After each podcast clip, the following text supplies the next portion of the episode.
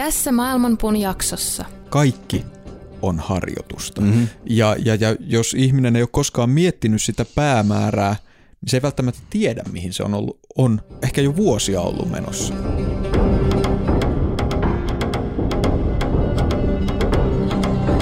Maailmanpuun juuret ovat ylhäällä ja lehvästö alhaalla. Sen oksat levittäytyvät kaikkialle luonnonvoimien ravitessa niitä. Aistikohteet ovat sen versoja ja sen juuret levittäytyvät sitoen sielut niiden tekojen mukaisesti. Sen todellinen muoto ei ole näkyvissä tässä maailmassa, ei sen loppupää eikä alkupääkään.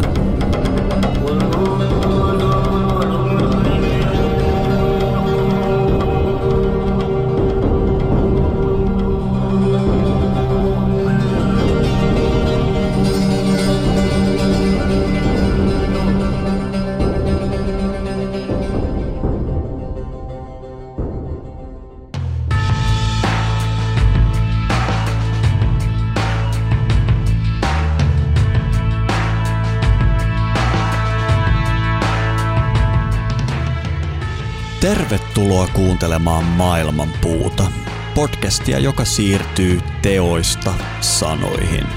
Minä olen joogaopettaja Miska Käppi ja kanssani eristyksissä on joogatutkija Matti Rautaniemi.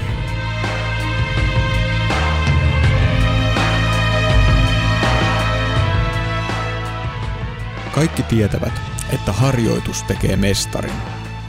Myös joogassa harjoitus on kaiken A ja O. Harva joogi kuitenkaan pysähtyy pohtimaan, mitä harjoitus oikeastaan on. Mitä harjoittelemme, kun harjoitamme joogaa? Mikä on se taito, jossa haluamme harjaantua astuessamme joogamatolle? Voiko harjoitusta erottaa filosofiasta? Mikä on harjoituksen vaikutusten ja päämäärän välinen ero? Pandemian mullistaessa ihmisten arkea kaikkialla maailmassa kysymys harjoituksesta muodostuu entistä tärkeämmäksi. Onko edes mahdollista tehdä eroa harjoituksen ja muun elämän välille?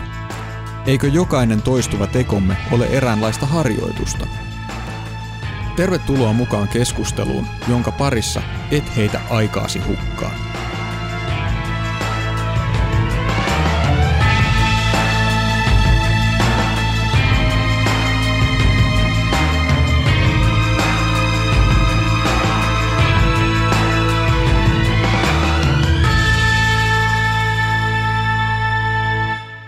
Elämme mielenkiintoisia aikoja, Matti.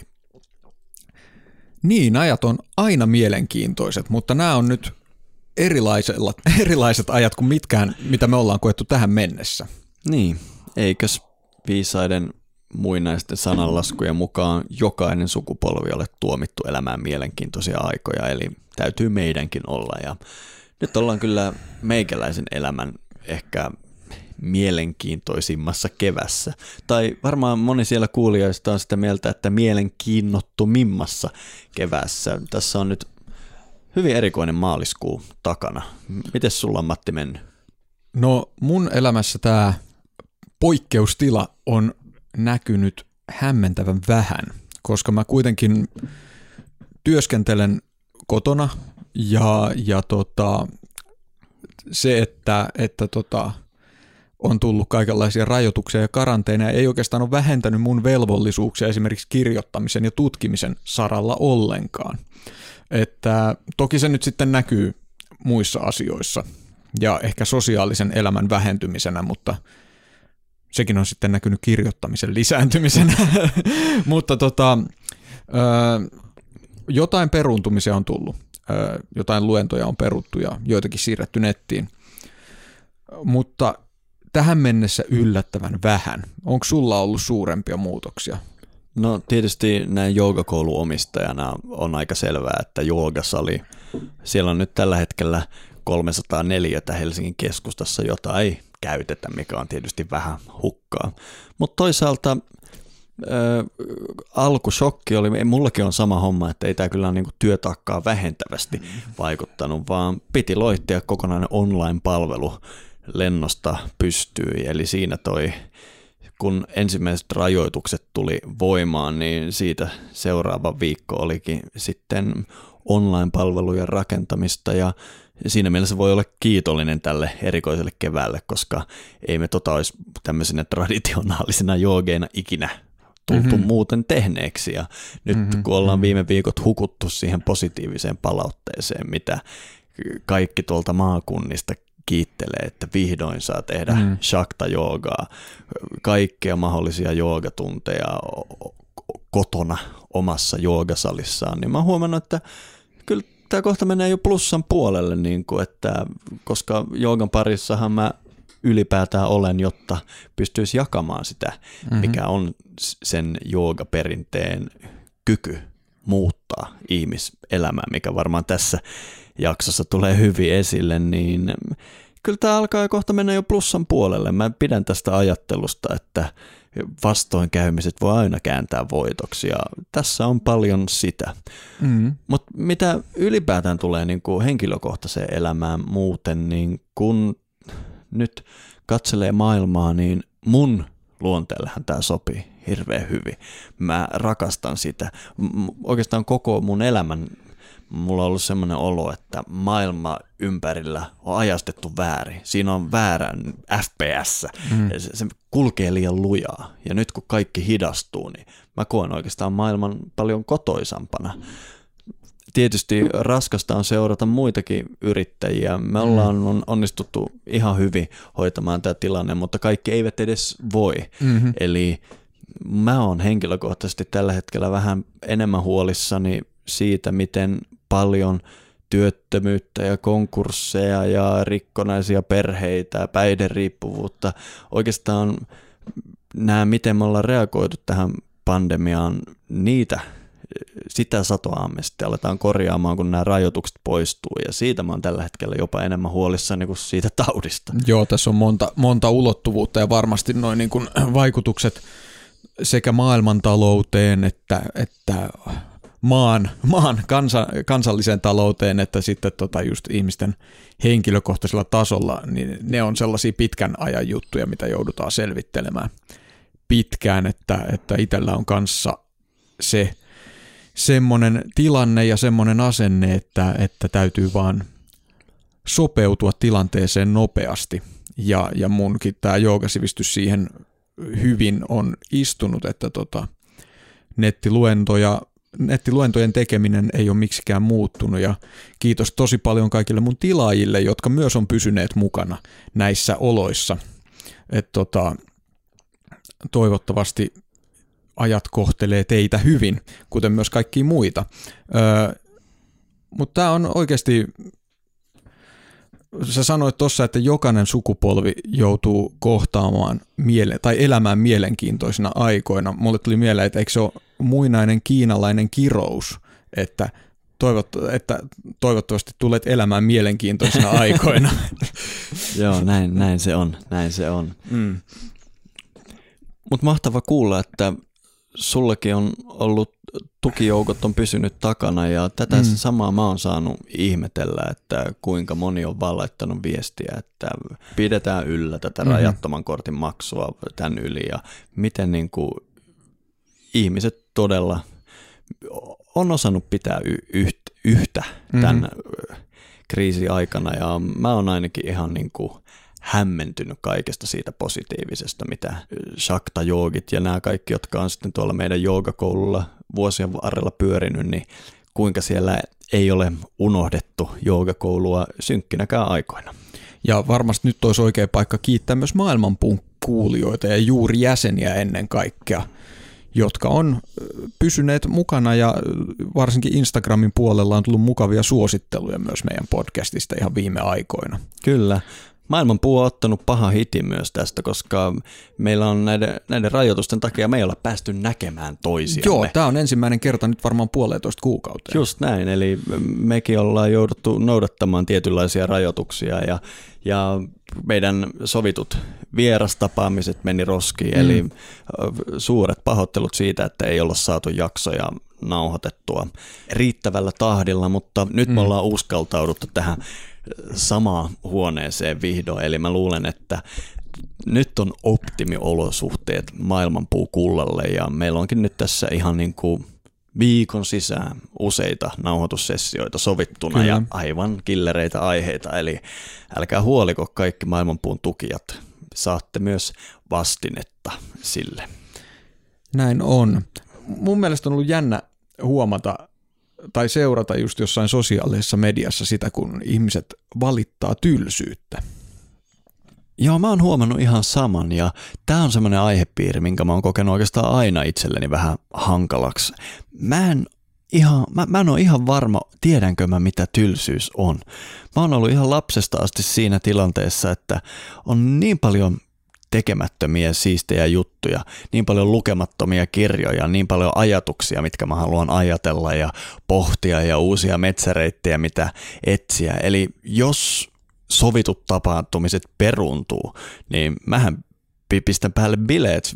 On niin paljon juttuja, mihin sitä luppuaikaa voi käyttää, että toi tylsyys on mun mielestä ehkä mahdollista vaan, jos joku kahlitsis mut kahleilla vaikka patterin naama seinään päin, niin tämmöisenä vankina ehkä sitten se tylsyys pääsisi yllättämään, mutta muuten mä, mä, mä en ole oikein päässyt tuohon käsitteeseen koskaan kovin hyvin kiinni.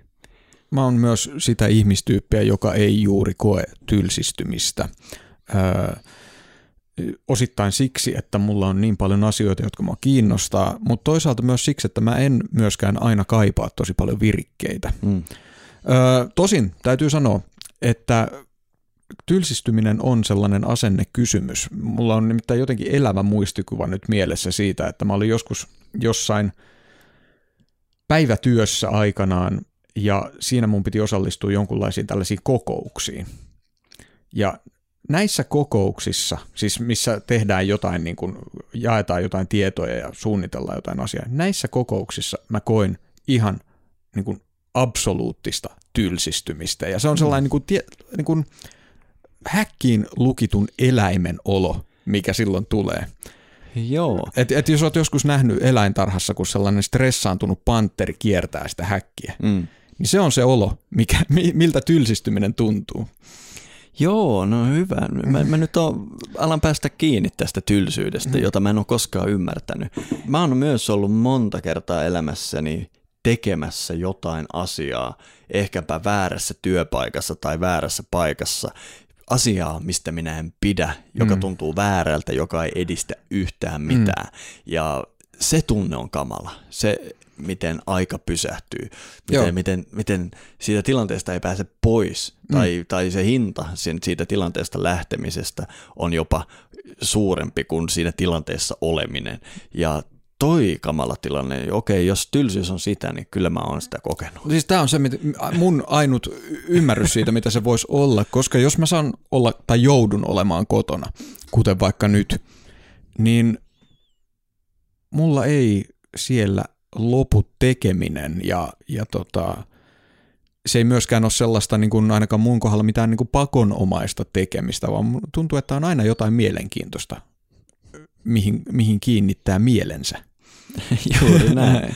Et tota, sillä lailla mä oon seurannut ihme, ihmettyneenä sitä nyt mitenkään tuomitsematta ihmisiä, mutta että kuinka paljon munkin tuttavapiirissä ihmiset postaa kaikenlaisia tällaisia erikoisia Facebook-haasteita, jotka myönnettäköön itsekin listasin bändit aakkosjärjestyksessä, jotka on nähnyt livenä, mutta sekin oli lähinnä sellainen muistiharjoitus itselle.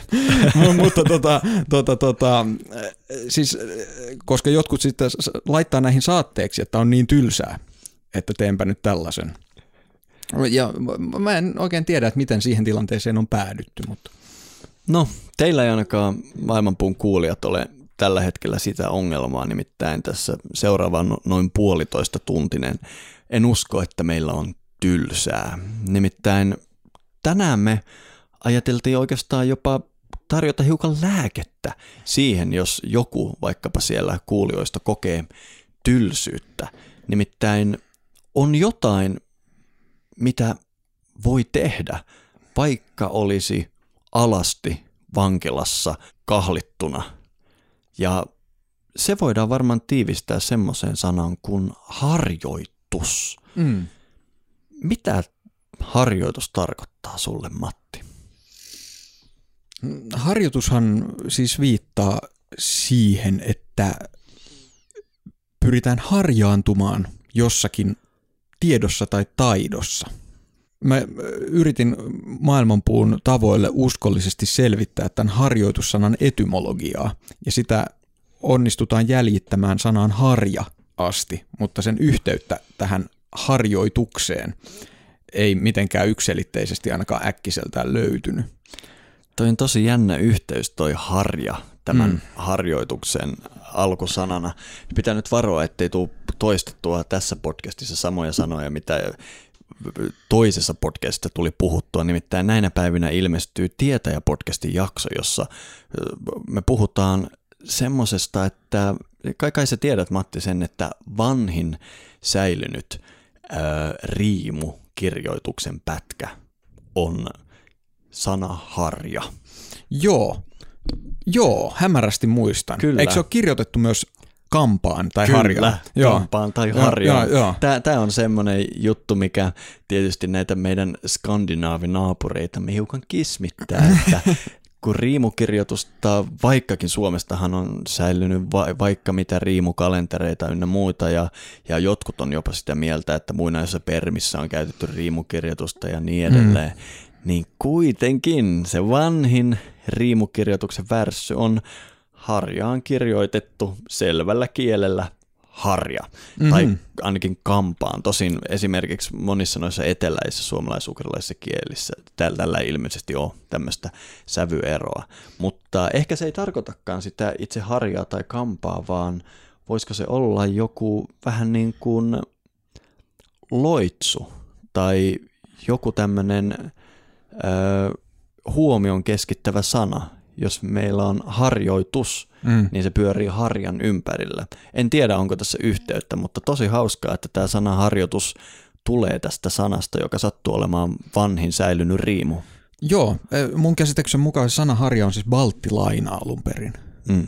Mutta mun ymmärrys tuosta sanan harja merkityksestä, siis miten se liittyy harjoitukseen, tämä on siis ihan omaa tulkintaa, on, on se, että tota, kun joku asia harjataan, niin sitähän tavallaan ö, ei ihan hiota, mutta se niin kuin suitaan tiettyyn suuntaan. Jos ajatellaan, että hiukset harjataan, niin mm. ne niin kuin vedetään kaikki samaan suuntaan. Mm-hmm.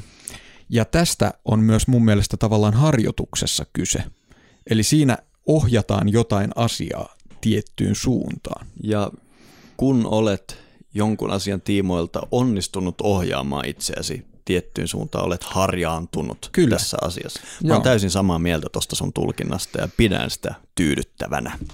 Ja mun mielestä tämä näkemys avaa, avaa tosi paljon sitä, mitä harjoitus, ainakin mun ymmärryksen mukaan, tarkoittaa laajemmin ja myös joogan kannalta. Mm-hmm. Eli, eli siinä, siinä tota, pyritään ohjaamaan tätä elämän virtaa tietyllä tavalla tiettyyn suuntaan. Ja tä, tässä on siis semmoisia ulottuvuuksia, jotka mulle itselle on auennut erilaisia harjoituksia tehdessä ja erilaisia taitoja harjoitellessa. Mm-hmm. ja mä heittäisin semmoisen oivalluksen tähän kohtaan, että tota, ää,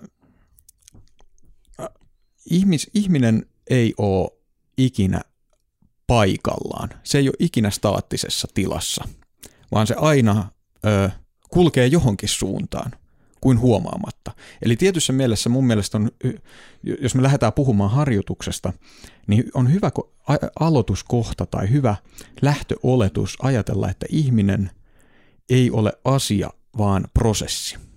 Kyllä. Mikä erottaa prosessin ja asia? Se on tietysti täsmälleen se, mitä sä sanoit, että se on jatkuvasti käynnissä. Mm. Se muuttuu koko ajan.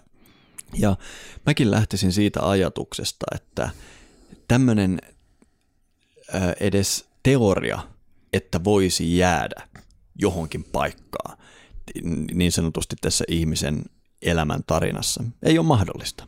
Me ei voida pysähtyä. Hmm. Ja tämähän oli myös meidän varmaan tuon hiljattain julkaistu elementti jakso Saagan yksi suurimpia opetuksia, että kaikki ominaisuudet maailmassa ovat liikkeen ominaisuuksia. Mm-hmm. Jos liike loppuu, kaikki katoaa. Eli me ei voida, meillä ei ole sitä suojasatamaa, mihin voi asettua, vaan aina mm. on olemassa liike. Ja moni ihminen kuitenkin luulee pystyvänsä ikään kuin, varsinkin kun alkaa olla huonossa paikassa, on masentunut tai muuta. Mm. Tavallaan moni sanoo, että jää vähän niin kuin makaamaan tuleen mm. tai silleen. Mutta jos et sä ole kohdistanut ikään kuin näitä sinun elämäsi säikeitä, jos et sä ole harjannut mm. niitä samansuuntaiseksi, niin silloin sä yhä kuljet, mutta kaikki vähän niin kuin levähtää eri suuntiin ja suunta ei oikeastaan ole minnekään. Semmoinen yksinkertainen esimerkki, mitä mä oon monesti puhunut, ihan vaikka kun me ollaan tietysti tantra-yhteydessä monta kertaa puhuttu näistä oikean käden polusta ja vasemman käden polusta, ja mä oon monta kertaa ajatellut sen sillä lailla, että se on vähän niin kuin jokainen elossa oleva olento on veneessä. Mm. Ja sun on joko soudettava tai huovattava. Ja jotkut kuitenkin päättää toisella kädellä huovata mm. ja toisella kädellä soutaa, ja silloin vene jää pyörimään siihen täysin päämäärättömänä. Ja ehkä me voitaisiin voitais tämä venevertaus muuttaa sillä lailla, että tämmöisenä vaikkapa pääkarvoitusta omaavana henkilönä mm. hiukset on kammattava joko tuohon suuntaan tai tuohon suuntaan. Riippuu kampauksesta. Kyllä.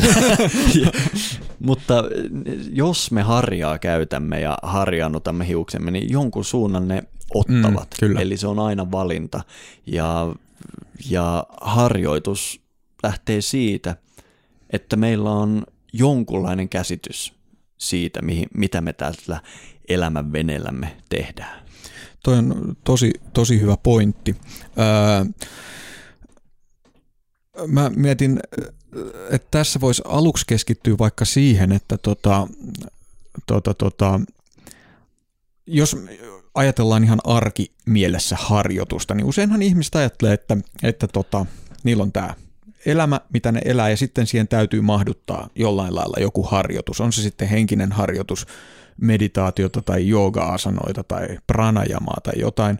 Ja sitten tota, tai henkinen harjoitus tai sitten fyysinen harjoitus pitää käydä lenkillä tai näin. Ja sitten on se muu elämä. Ja esimerkiksi voi olla niin, että, että tota, ihmisellä on sellainen suhde tähän harjoitukseen, että se on sellainen suoritus, joka täytyy tehdä. Jo, jo, vähän niin kuin semmoinen velvollisuus, jos, jonka tekemättä jättämisestä sitten rangaistaan itseään ja tekemisestä ehkä palkitaan. Mm. Ja tämä mun mielestä on sellainen ongelma, joka täytyy ylittää ennen kuin pääsee käsiksi millään lailla siihen, mistä harjoituksessa on kyse. Miten sä tiivistäisit tuon ongelma? Öö, se, se, öö, miten, mä, miten se nyt käsitteellistäisi? Niin, ja mä, mulla tulee mieleen jotain, mitä, mikä mua huvitti aikoinaan, kun mä aloin opiskelemaan tantraa, kun mun opettaja sanoi näin, että you have this segmented life in the West. Mm. You have a physical exercise for body, then you train your mind at school and you train your spirit in bar. Joo. Mm. että tämä ei ole tämmöinen, niin kuin, että meillä on tämmöiset tietyt osa-alueet, vaan se on oikeastaan, että kaikki, mitä me elämässä tehdään, on osa tämän äskeisen metaforisen mm. veneen mm, joo. soutamista johonkin suuntaan. Ja si, si, tavallaan siitä, siitä on hirveän vaikea sanoa, että nyt harjoitan kehoani, nyt mieltäni, nyt hengellisyyttäni mm. ynnä muuta.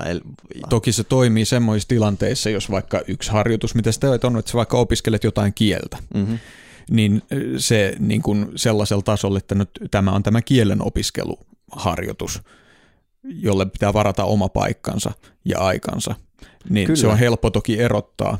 Kyllä, mutta mä luulen, että jopa se kielen opiskelu, tämä on semmoinen, mitä mä oon huomannut mun omissa oppilaissa, jotka yhtäkkiä oivaltaa joogassa, että se meneekin suuremmalle alueelle ja yhtäkkiä nimenomaan kieliopiskelu on tähän mahtava esimerkki, miten itse asiassa kieli alkaakin olla osa sitä filosofiaa, mm. sitä, sitä suurta harjoitusta ja se, miten kielet käyttäytyy. Ja kun vaikkapa se kielten opiskelu on sidottu siihen harjoituksen kokonaisuuteen, silloin voi olla va- valtava vaikutus.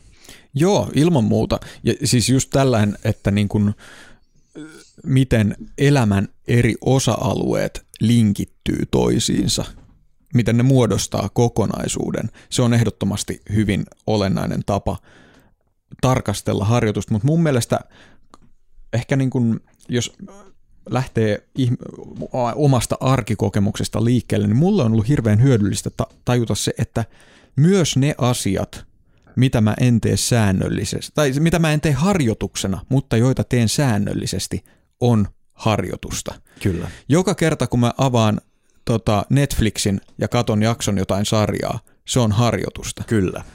Eli tämä, siis mun mielestä harjoituksen voi tavallaan tiivistää, että se on mitä tahansa, jota tekee to, mitä tekee toistuvasti.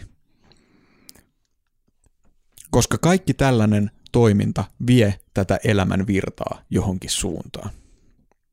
Kyllä.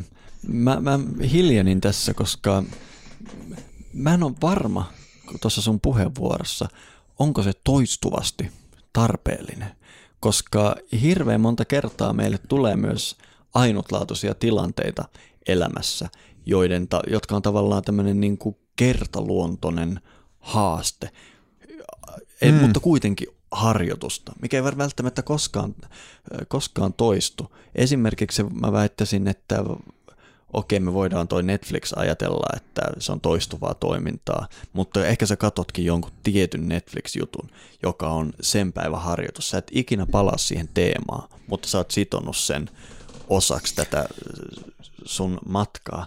Eli mä, mä, mä en ole varma, onko toi toistuvuus ominaisuus. Mä melkein on tyytyväinen tuohon sun lauseeseen, niin kuin että harjoitus on mitä tahansa tekeekään, jos se on sidottu tähän suuntaan, joka sulla on elämässä. Okei, mä nimittäin tarkastelen tätä toisesta kulmasta. Eli mun mm-hmm. mielestä se harjoituksen... Öö, määrittävä tekijä on toistuvuus. Mm-hmm. Ja mikä tahansa, ja koska siis se toistuvuus on tavallaan aina se, mikä sitä sun elämän virtaa ohjaa. Ok, voi olla yksittäisiä tapauksia, jotka kääntää sen suuntaa tai tuo siihen jotain, mutta tavallaan, jos katsotaan ihmisen elämää niin kuin laajassa mittakaavassa, ne toistuvat asiathan on ne, mitkä antaa sille muodon ja suunnan. Eli tota, silloin, jos otetaan joku tällainen yksittäinen asia, jos, joka, johon suhtaudutaan kuin harjoituksena, niin silloin mun mielestä se harjoitus on ö, enemmän ehkä siinä asenteessa tai mm. siinä niin kuin kontekstissa, mihin sä laitat sen asian. Joo. Eli ja. mä niin kuin, että pystytään niin kuin jollain lailla erottamaan harjoitus joksikin asiaksi, joka on olemassa, niin mä sanoisin, että toistuvuus on se, mikä sitä määrittää. Joo, meidän ei välttämättä tarvi olla tästä eri mieltä. Mä vaan itse asiassa pidän sitä aika hyödyllisenä, jos me otettaisiin harjoitukselle nimenomaan se, että jokainen karva, joka harjataan mm-hmm. siihen tiettyyn suuntaan, tulee osaksi harjoitusta. Ja tähän mä voisin sisältää myös yksittäiset tapahtumat elämässä. Ja tämä on mun mielestä myös ehkä meidän, me voitaisiin ottaa toi niin kuin joogaperinteen terminologia tähän. Joogaperinteessähän on tämmöinen termi kuin sadhana. Mm. Eli sadhana voi, voi sanoa, että sitäkin on joogatekstit aina pohtii, että mitä se sadhana on. Mutta mun mielestä sadhana on sitä, kun tekee jotain ja se on sidottu päämäärään. Joo. Ja, okay. ja sitten meillä on tämä toinen termi abjasa, joka sitten tarkoittaa, mun mielestä voitaisiin ottaa harjoituksen ihan omaksi kategoriakseen. Mm. Eli se ei ole tämmöinen niin kuin ikään kuin ihan yhtä luomu asia, joka tulee sun tielle, joka kuitenkin valjastetaan tiettyyn päämäärään, vaan se on jotain, mitä sä toistuvasti teet Joo. sillä samalla päämäärällä. Joo, eli, eli sä lähdet tarkastelemaan tätä tuosta päämäärän näkökulmasta. Mm. Eli mikä tahansa voi olla harjoitus, jos se voidaan sitoa tai ohjata siihen päämäärän suuntaan. Näin mä sanoisin Joo. itse. Mutta se, mikä pointti mulla oli tuossa, on se, että useimmat ihmiset ei tajua sitä, että kun ne, ne katsoo telkkaria tai tai tota, mitä nyt ikinä tekeekään, päivänsä aikana. Jokainen näistä asioista on harjoitusta. Ne vie itseään johonkin suuntaan sillä. tietää sitä tai ei. Joo. Ja, ja, ja tämä niin kuin liittyy laajemmin siihen, että joku ihminen voi ajatella, että silloin vaikka joogaharjoitus ja se tekee todella kurinalaisesti jonkun jutun sään, niin kuin joka aamu. Mm. Ja jättää täysin huomiotta kaikki ne muut asiat, joita se tekee päivän aikana. Kyllä. Jotka voi olla jopa voimakkaampia harjoituksia siinä, mihin suuntaan ne vie hänen elämään. Nimenomaan. Ja tämä tuosta on hirveän tärkeä päästä eroon, koska se on, siinä on oikeastaan kaksi eri puolta. Toisaalta se ei ole ihminen, joka ajattelee, että joogaharjoitus on vaan se, mitä tapahtuu joogamaton päällä. Saattaa tehdä niin kuin kaikki muu elämässä vie poispäin siitä mm. tietystä päämäärästä, mitä ha- havittelee. Ja sitten käydään joogamatolla edistämässä sitä päämäärää. Mm. Toisaalta tässä on se hauska puoli, että jollakin asia voi olla niin, jos, koska huonojakin joogaharjoituksia tunnetaan, että oikeastaan kaikki elämässä vie sitä elämää oikeaan suuntaan paitsi se joogaharjoitus. Mm. Ja hän saattaa olla täysin tietämätön siitä, että oikeastaan kaikki elämässä, mitä hän ei ota osaksi harjoitusta, onkin se hedelmällisin osa elämäänsä. siinä on nämä kaksi eri hassua juttua, mm. mitkä saattaa päästä tapahtumaan, jos ei tota sun hyvin kuvailemaa oivallusta oivalla. Onko sulla tuosta esimerkkiä tästä jälkimmäisestä tapauksesta, mitään niin kuin konkreettisuutta tähän? On. Ö, mä en tiedä kuinka kovin detaileihin uskaltaa mennä, ettei henkilöitä tunnisteta, mutta, mutta mitä on aika paljon tapahtunut tässä mun joogaopettajan uralla, että tonne meidän Shaktan opettajan koulutukseen on tullut ihmisiä, joilla saattaa olla mittavakin joogaopettajaura ja mittava niin kuin tämmöinen henkilökohtainen harjoitustraditio. Ja, ja toisinaan siellä on ollut niin, että tämä harjoitus ja tavallinen elämä on jaoteltu mm. heidän elämässään mm-hmm. aika tiukasti. Ja sitten sä tiedät hyvin, miten mä otan esille opetuksessani hirveästi asioita, ihan vaan tämmöisiä pikkujuttuja, kuten että kokeilepa päästää ihmisiä elämäänsä tämän joogaharjoituksen yhdessä. Kato, miten se vaikuttaa. Tai kokeilepa olla rehellinen, mm. miten se vaikuttaa tähän. Ja mä oon monta kertaa, ja mä, mä, mä myös tykkään sanoa, että jos joku aamu heräät ja vituttaa tehdä harjoitus, mm. niin kokeilepa joskus skipata se, kato mm. miten käy. Joo. Ja mä oon monta kertaa saanut sähköpostia, niin kuin miten joku, jolla on ollut monta kymmentä vuotta jatkunut ihan laadukas joogaharjoitus, mutta koko vuoden tärkein harjoituksen hetki oli se, kun hän ymmärsi aamulla herätessä, että nyt ei ole harjoituksen paikka, menen ulos kuuntelemaan lintuja. Mm-hmm. Mulla tulee mieleen myös toinen hauska tarina. Esimerkiksi tämmöinen, että yksi mun oppilaista oli käynyt tämmöisiä joogaretriittejä, sanotaanko vuosikymmenen.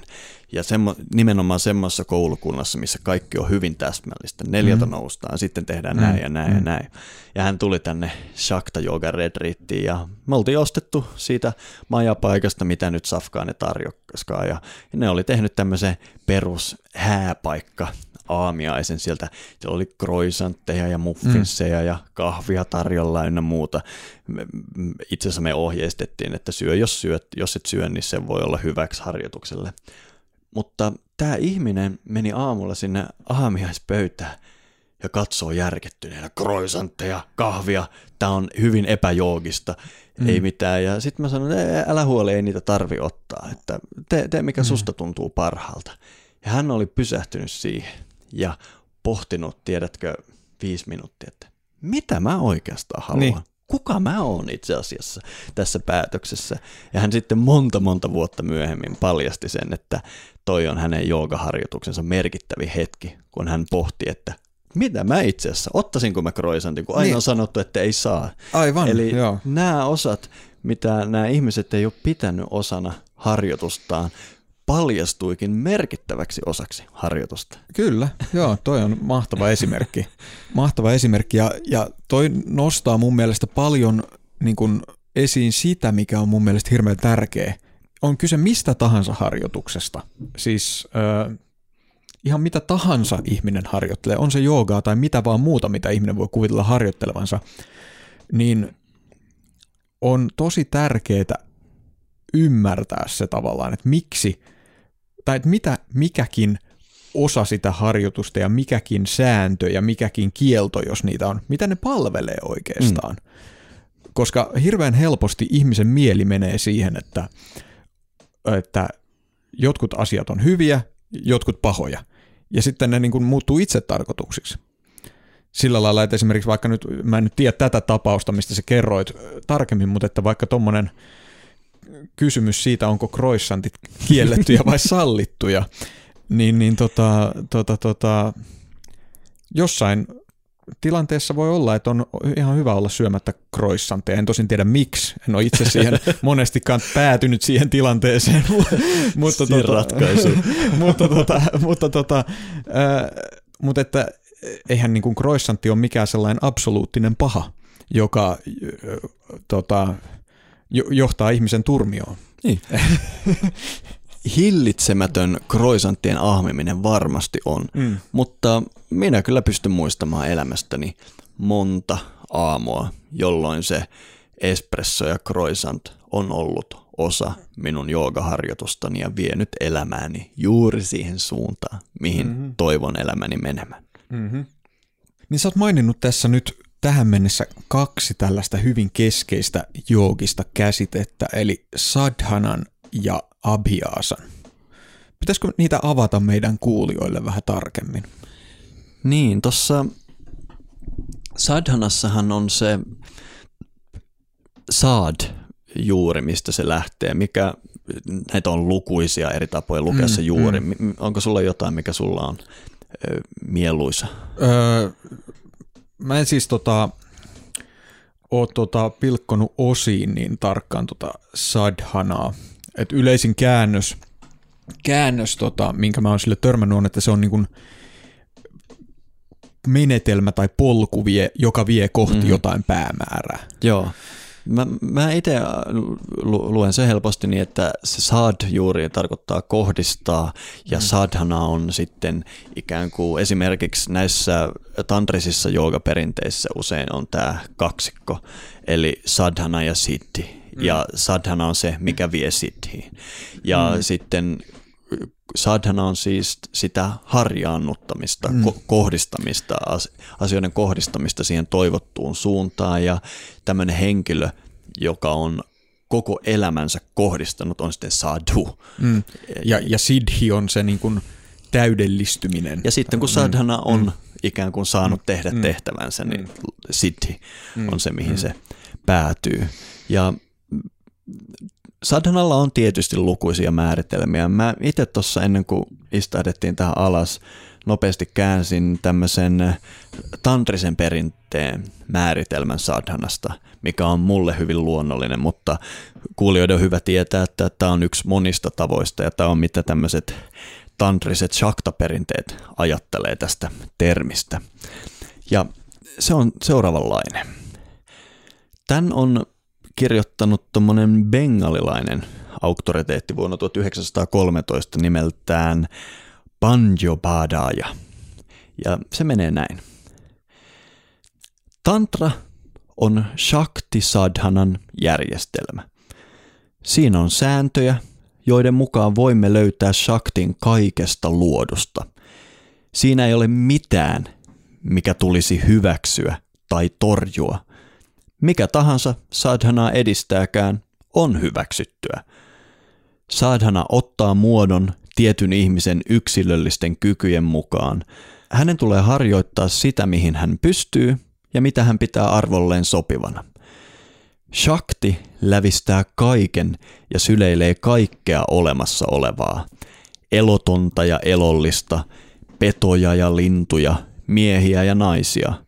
Shakti ilmenee myös ottaen ihmisen tai eläimen kehon muodon ja sitä auttaa kehon eri taipumukset. Sadhana ottaa muodon näiden taipumusten mukaisesti. Sadhana tarkoittaa avautumista, herättämistä tai shaktin voiman heräämistä. Shakta-perinteen harjoittaja siis saa voimansa kaikista toimista maailmassa. Tantran sadhanan laatua ei mitata vähäpätöisellä yhteisön hyvin tai pahoinvoinnin mittarilla. Ja hän lainaa tähän bengalilaista runoa. Anna sinun ymmärtää, ja minä ymmärrän, oi mieleni, vaikka kukaan muu ei ymmärtäisi.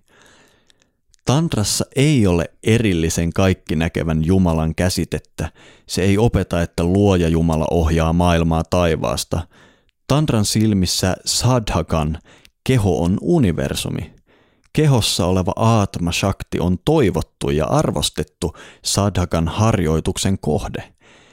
Tämän itsestä lähtevän voiman kehittäminen saavutetaan oivalluksella, mihin koko sadhana tähtää. Semmoinen. Tämä oli hyvin ö, tällainen tantrinen selitys sadhanasta, varsin hyvä sellaisena. Voisi olla ihan mielenkiintoista nostaa esiin tavallaan sitä, että tässä selkeästi korostettiin tiettyjä asioita just sen takia, että tuodaan esiin, että millainen on tantrinen sadhana. Mm-hmm.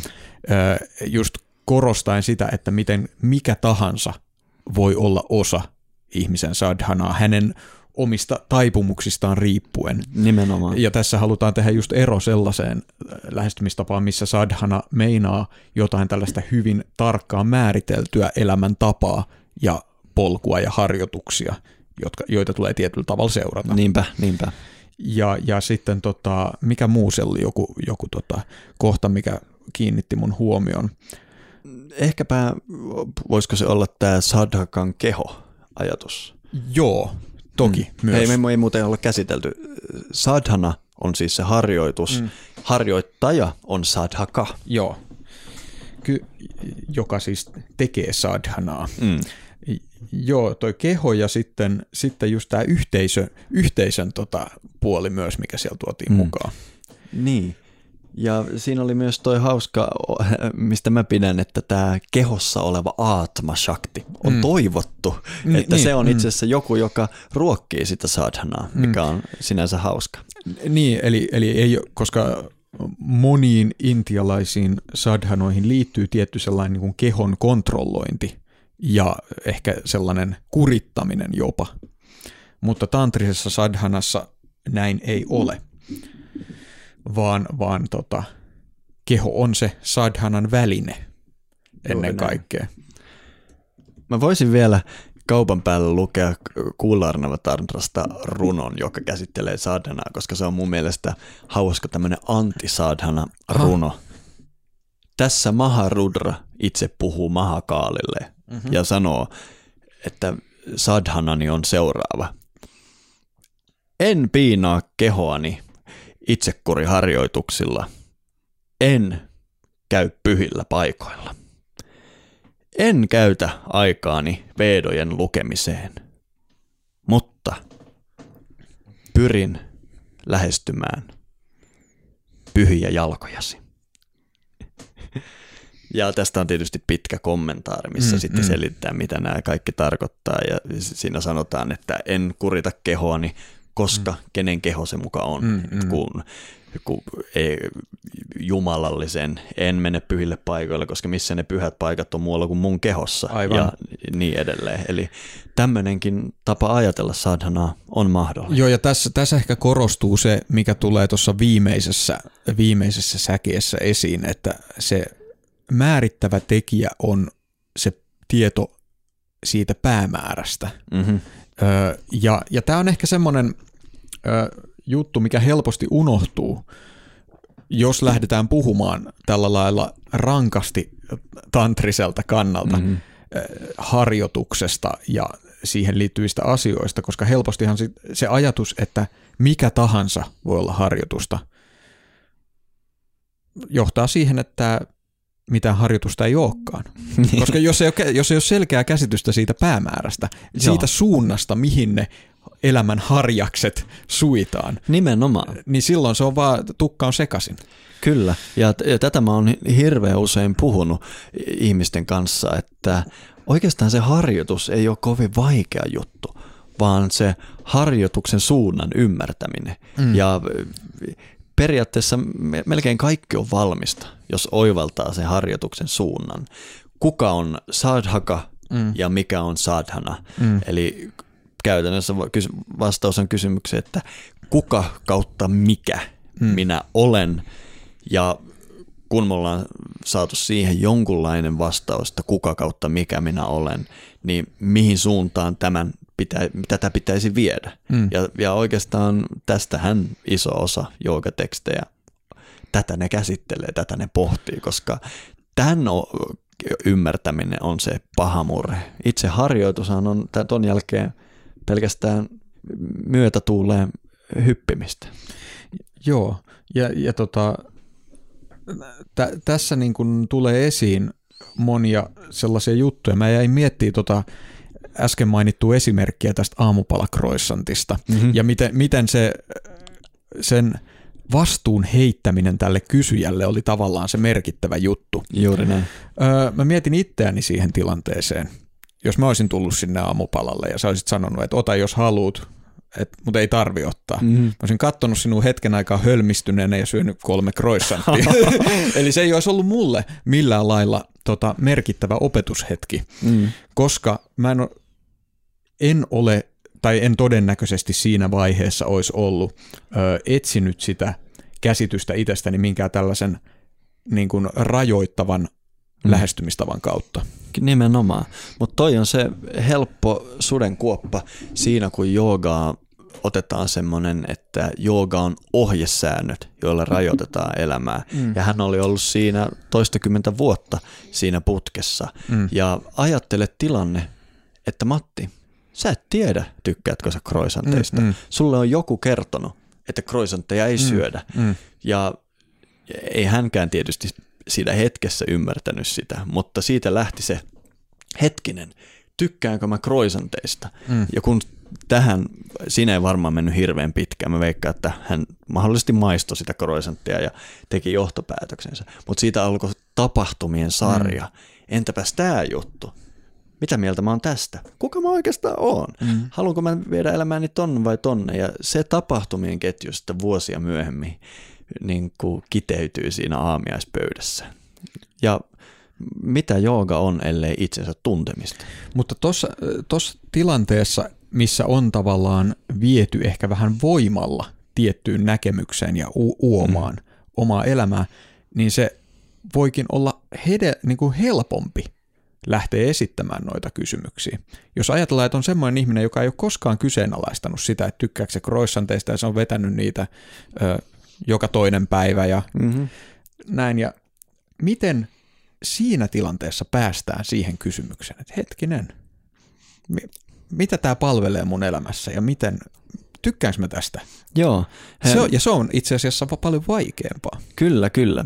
Mulla, mulla tulee, mä haluaisin käyttää tähän vertauskuvaksi tämmöistä eliminaatiodietti-ajatusta, mitä mm. monethan, mä, mä tiedän ihmisiä, jotka on ollut siinä tilanteessa, että on negatiivisia fyysisiä oireita, mm. jotka mahdollisesti johtuu ruuasta, mutta ei tiedä mistä ruuasta. Joo. Ja silloin aloitetaan eliminaatiodietti, eli aletaan syömään jotain yhtä asiaa jonkun aikaa, että oireet katoaa, ja sitten lisätään yksi kerrallaan asioita, että tykkääkö elimistöni tästä vai ei. Mm-hmm. Niin eikö toi, haitko sä sitä, sitä, että tämä mun esimerkkihenkilö hyötyi tavallaan siitä, että hän oli karsinut Joo. kaikki mielihalunsa pois ja sitten alettiin yksi kerrallaan ottamaan ja katsotaan, miten systeemi kyllä, reagoi kyllä, siihen. Kyllä, joo. joo. Ja että sellainen ihmisen, joka ei ole tätä tehnyt, on tavallaan vaikeampi päästä siihen tilanteeseen. Toki sekin on mahdollista. Joo, tota mun pitää miettiä. Mä en ihan ole varma, että edellyttääkö se tätä niin sanottua eliminaatiodietti juttua. Ei tietysti niin sekä, että väittänyt, että se ei. nimenomaan edellyttäisi sitä, mutta onko siitä hyötyä? Mun on pakko pohtia tätä. Niin, se on, koska siis tota, tämä liittyy siihen pointtiin, minkä mä esitin tuossa alussa, että kaikki on harjoitusta. Mm-hmm. Ja, ja, ja jos ihminen ei ole koskaan miettinyt sitä päämäärää, niin se ei välttämättä tiedä, mihin se on ollut, on ehkä jo vuosia ollut menossa. Mm-hmm. Ja jos ei se ole koskaan tehnyt minkäänlaisia ponnisteluja johonkin tiettyyn suuntaan, niin se voi olla hyvin hankalaa nähdä, Siis tämä näkyy ihan siis monenlaisten asioiden harjoittelussa tavallaan.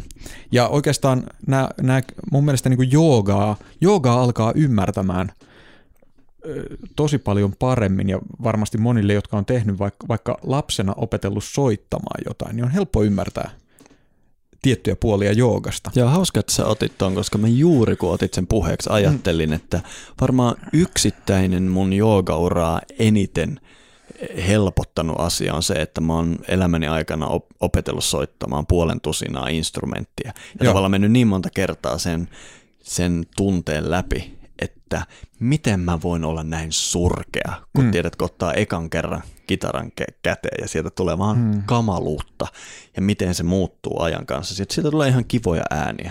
Ja, ja mulla ainakin kerta toisensa jälkeen instrumentin haltuottaminen, se on vähän niin kuin kielen opiskelu. Se mun ei helpommaksi, mm-hmm. koska ymmärtää, että tässä ei ole mitään vikaa, että mä oon tällä hetkellä maailman paskin kitaran soittaja, koska mm-hmm. kuukauden päästä mä en oo.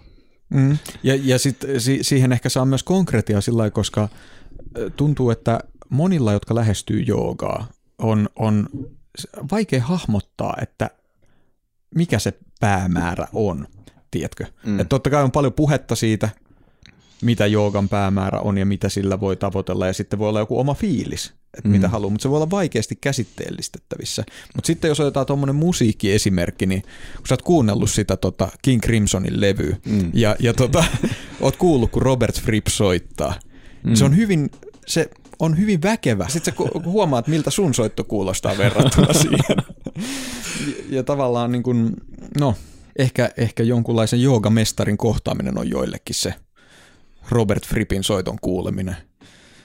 Että ne näkee siinä henkilöityneenä sen, mitä joogalla kannattaa tavoitella. Kyllä. Mä meinasin myös kääntää yhden semmoisen tekstinpätkän, mihin tänään törmäsin, missä puhuttiin siitä gurun tärkeydestä mm. sadhanan suhteen.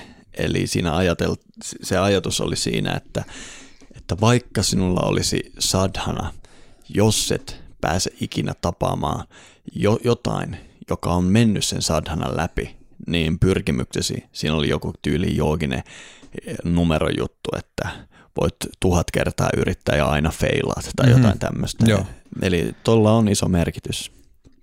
No, nyt mulla on tehty selväksi, että semmoinen hedelmällinen lähestymistapa kenelle tahansa joogille on se, että kaikki elämässä oleva on harjoitusta, niinpä sidon koko elämäni tälle päämäärälle. Ja esimerkiksi siinä joogaperinteessä, mitä mä opetan, päivä meneekin niin, että ensimmäinen asia, mitä aamulla herätessä sanot, on, että käyt läpi sen päämäärän ja, mm. ja tavallaan mantrojen muodossa julistat, että koko olemassaoloni tästä hetkestä taas tietoisuuden uneen vaipumiseen asti on harjoituksen ja siitä alkaa päivä. Mutta sitten me kuitenkin otettiin myös esille, että on tämmöisiä asioita, mitä voi rakentaa elämänsä. Se, mitä me ehkä arkisemmin kutsutaan harjoitukseksi silloin, kun me lähdetään edistämään jotain päämäärää ja pyhitetään se hetki vaikkapa joogamaton päällä joogaharjoitukseen mm. tai soittimen kanssa soittimen kehittämiseen. Eli on näitä hetkiä. Ja kun me puhutaan tästä toistuvasta harjoituksesta, joka me otetaan osaksi elämän kulttuuria, niin mun mielestä tässä olisi monta mielenkiintoista pointtia. Nimittäin ensimmäinen, minkä mä haluaisin nostaa, on, että viisausperinteiden harjoituksen muoto ei ole ihan tuttu monille nykyihmisille. Nimittäin, miten mä sen sanoisin, nämä joogamestarit ja muiden perinteiden mestarit yleensä tuppaa kohdistamaan se harjoituksen eri paikkaan, kun me ollaan totuttu meidän nykykulttuurissa. Saatko yhtään kiinni siitä, mihin on viemässä keskustelua? No en välttämättä ihan tämän, tämän pohjalta, Öm, mutta kerro lisää. No mä, mä voin käyttää esimerkkinä mestariteosta, eli 80-luvun klassikko-elokuvaa Karate Kid. Mm-hmm. Nimittäin se on semmoinen, minkä moni on nähnyt ja mä oon huomannut, että se on syöpynyt monien, varsinkin meidän ikäluokan Joo. sieluihin aika syvälle se elokuva. Jos joku ei ole Karate Kidia nähnyt, niin voit tässä myös painaa pausia ja mennä katsomaan sen. Mm. Älä muuta katso sitä uutta. Ja on, on hyvin tärkeää katsoa se alkuperäinen vuodelta 1984, Joo. muistaakseni. Joo. No siinä on tosiaan tämä poika, jota kiusataan. Ja hänen, oliko se naapuri tai vastaava, sattui olemaan tämmöinen japanilainen vanhus nimeltään, oliko se Mr. Miyagi. Joo, joo. Ja, ja hän huomasi, tämä Miyagi huomasi, että tätä poikaa kiusattiin ja hän oli alakynnessä monta kertaa ja, ja sitten tämä poika tuli hänen oppinsa oppimaan karatea. No tämä karaten opiskelu lähti hyvin eri tavalla käyntiin kuin se poika oli arvellut. Eli ensimmäisenä oliko se niin, että hän, hän laittoi hänet maalaamaan aidan ja sitten hän antoi, että näin, pensselillä viet ylös mm, ja mm. sitten alas mm. ja näin. Ja sitten siinä oli jotain muitakin. Mulle se varmaan se legendaarisi on se auton vahaus. Wax Joo. on, wax off Joo. ja, ja niin edelleen. Miten piti vahata sitä autoa ensin mm. vähän myötäpäivää ja mm. sitten vastapäivään pois. Vai mä en mm. nyt muista, miten se meni. Ja ei, ei, ei aikaakaan mennyt, kun tämä poika alkoi epäilemään, että jumalauta tämä vanha ukko on vedättänyt mua. Se, mm, se vaan mm. halusi saada kaikki pihatyöt tehtyä, ei se mikään karatemestari ole. Ja sitten tulee tämä legendaarinen kohta, missä tämä poika sanoo, että mä painun muualle, että Joo. ei tästä ole mihinkään. Karate training. I'm what? I'm being your goddamn slave is what I'm being, man. Now we made it... Danielson! Danielson! What? Come here. Show me wax on, wax off. That! That! That! That! Come back tomorrow.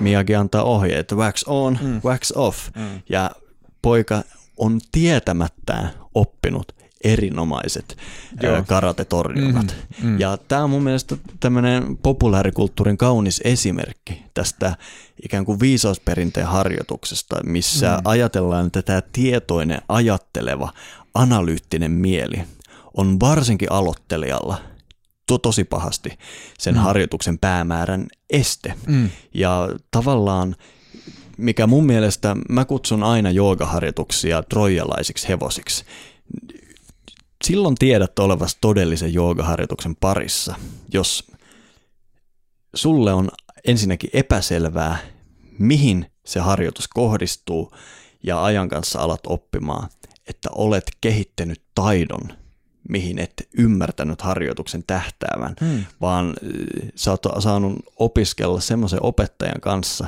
jolla on todellista tämmöistä viisausperinteen tietoa, koska silloin kun se harjoitus voidaan suoraan kohdistaa sinne tiedostamattomaan sen ajattelevan mielen ohi, silloin syntyy näitä todella huikeita taitoja.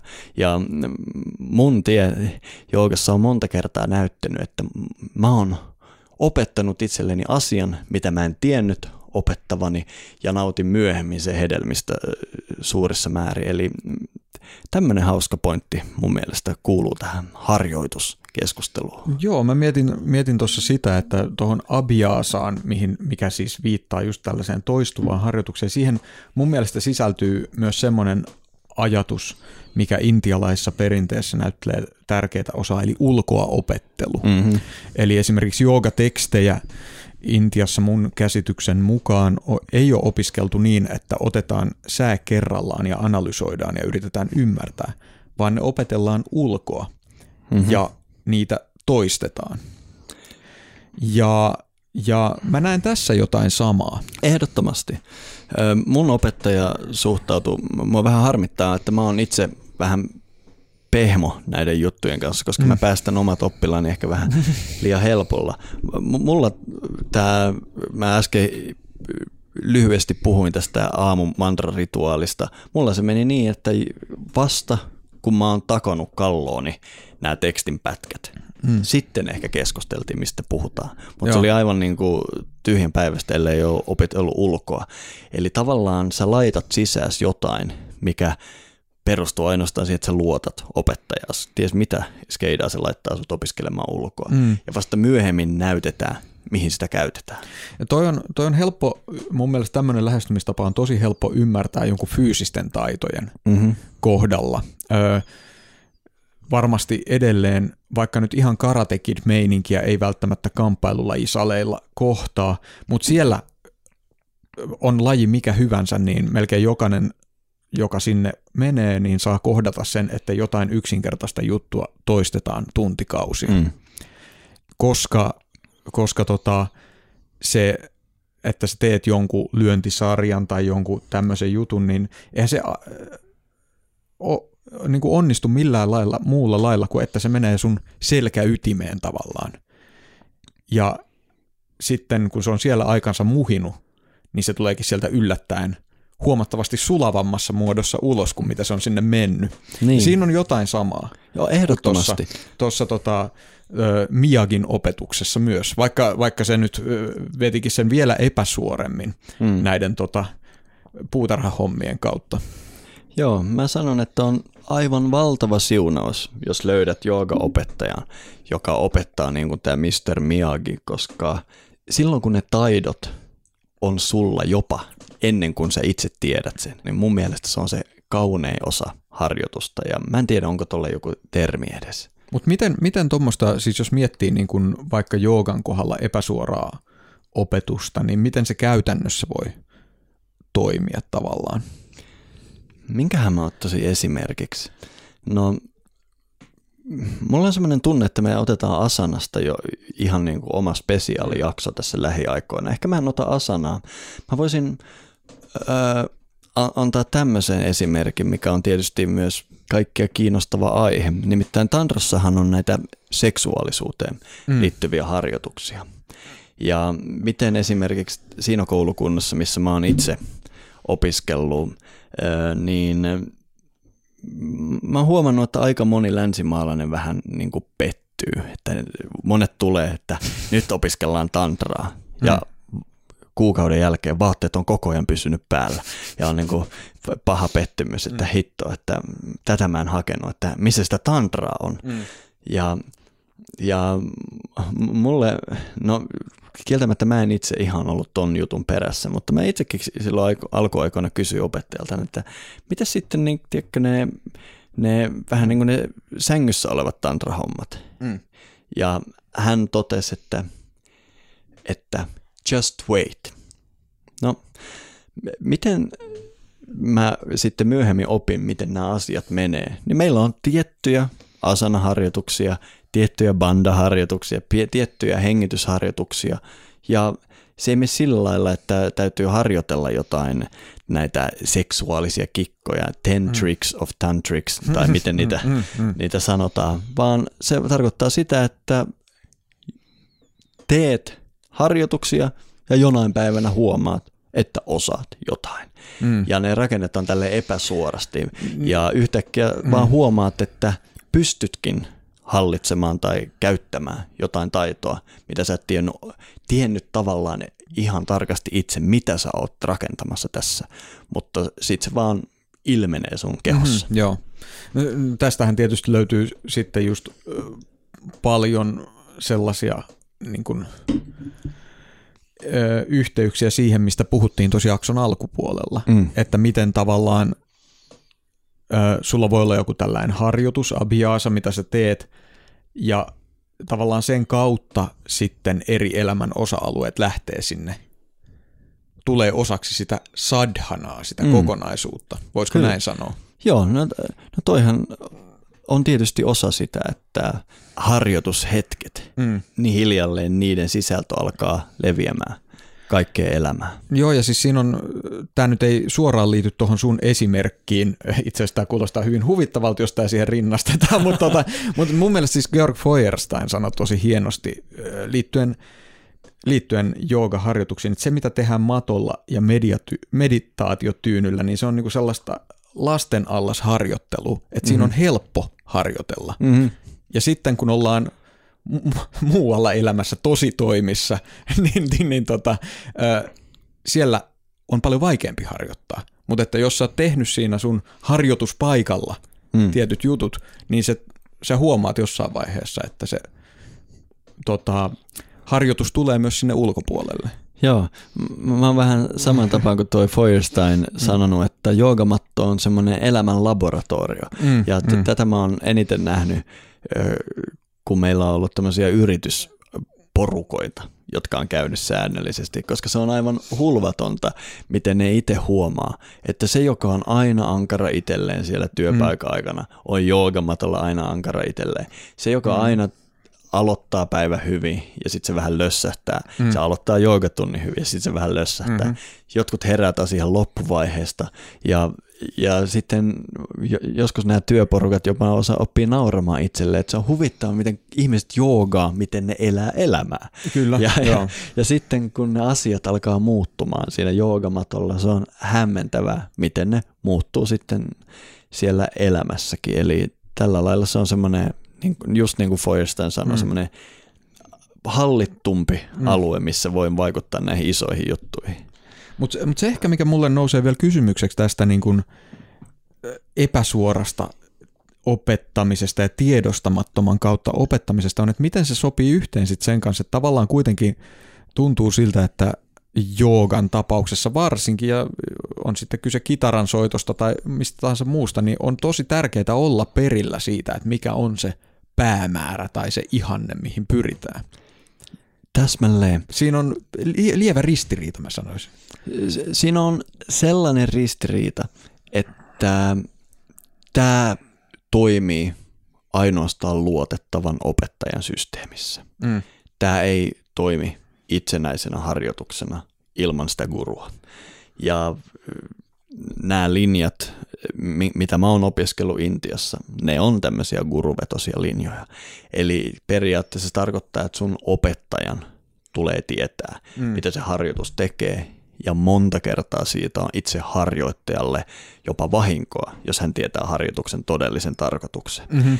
Eli tämä on tämmöinen, mä sanoisin, että näihin systeemeihin rakennettu siunaus ja riski, koska se on tosi iso riski, varsinkin nykymaailmassa, että mistä sä tiedät, tietääkö se sun opettaja edes tätä. Mm. Ja esimerkiksi tässä Mr. Miyagi esimerkiksi tämä poika menetti luottamuksensa, mutta elokuva käsikirjoitettiin niin kivasti, että juuri kun hän menetti mm. luottamuksensa, niin Miyagi näytti, mitä hän oli oppinut siinä. Mm-hmm. Eli tämä on näiden guruvetosten linjojen metodi, millä oijotaan ihan hirvittävä isoja asioita, kun ihmisen mieli saadaan ikään kuin huijattua kohdistumaan eri asiaan kuin mitä se harjoitus kehittää. Mm. Mutta siinä on tosiaan se, että se tarkoittaa sitä, että harjoittaja itsessään ei voi ihan ymmärtää sitä harjoituksen päämäärää. Mm.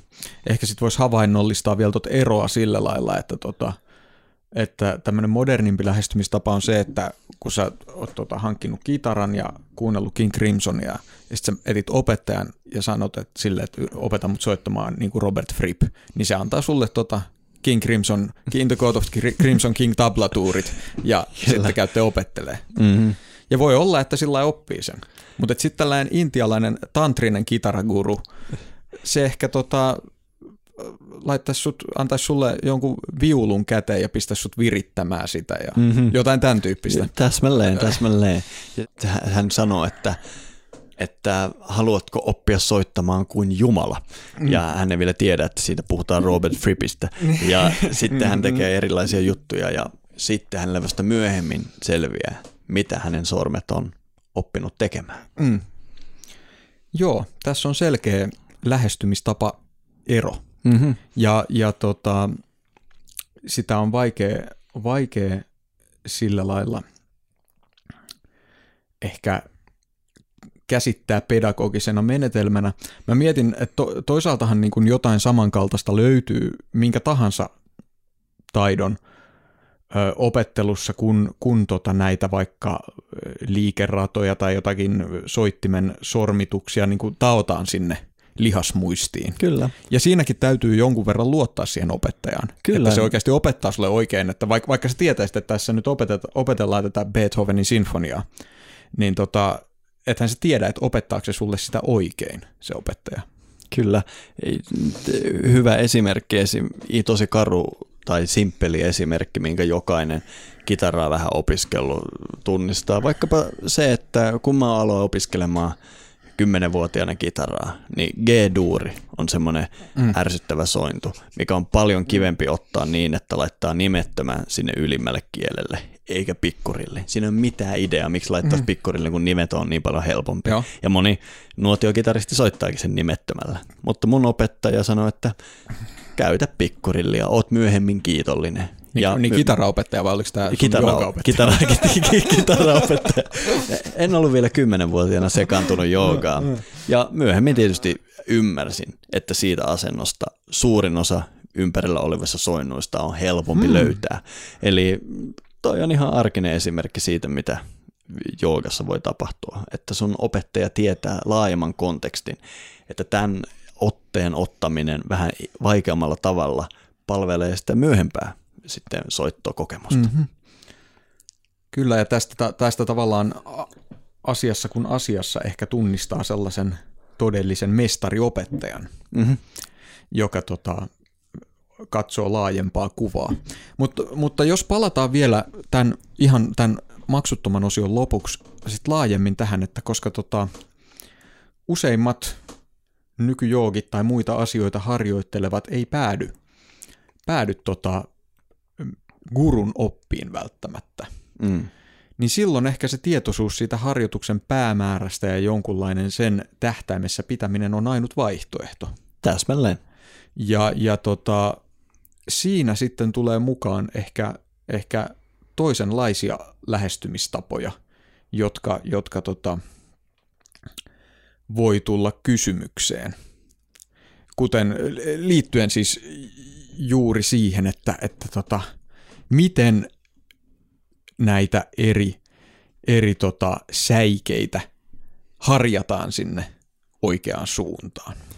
Toi on myrskyinen reitti, mm. mutta monelle ainoa niin kuin mahdollisuuksien rajoissa oleva reitti. Sehän tarkoittaa sitä, että se, sun täytyy ennen harjoitusta pystyä selittämään itsellesi, että kuka harjoittaa mm-hmm. ja missä, mikä on tämä maailmankaikkeus, mikä on sinä?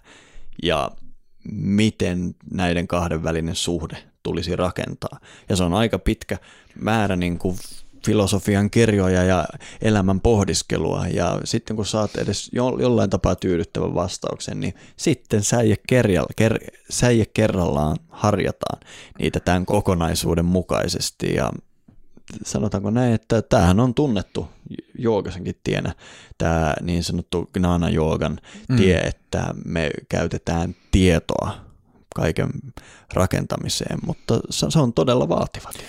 Joo, eikä välttämättä pelkästään Jaana Joogan, koska tota, mä olin iloinen, että sä veit tämän tähän suuntaan, koska tavallaan yksi kysymys, mitä mä oon itse pohtinut tänä keväänä erityisen paljon, on juuri teorian ja käytännön tai filosofian ja harjoituksen suhde.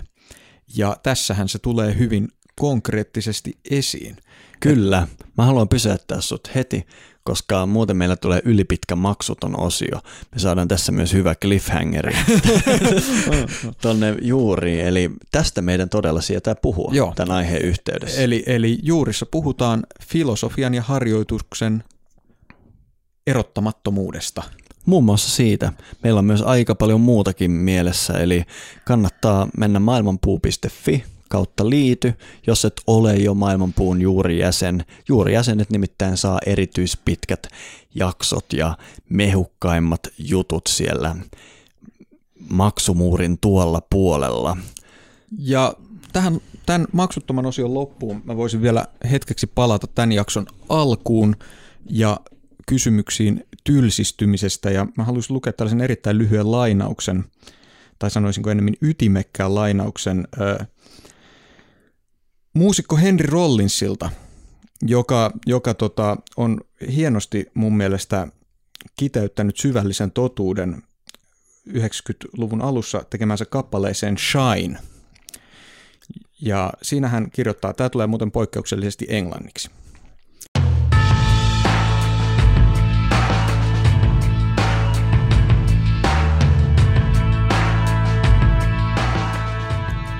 No such thing as spare time, no such thing as free time, no such thing as downtime. All you got is lifetime.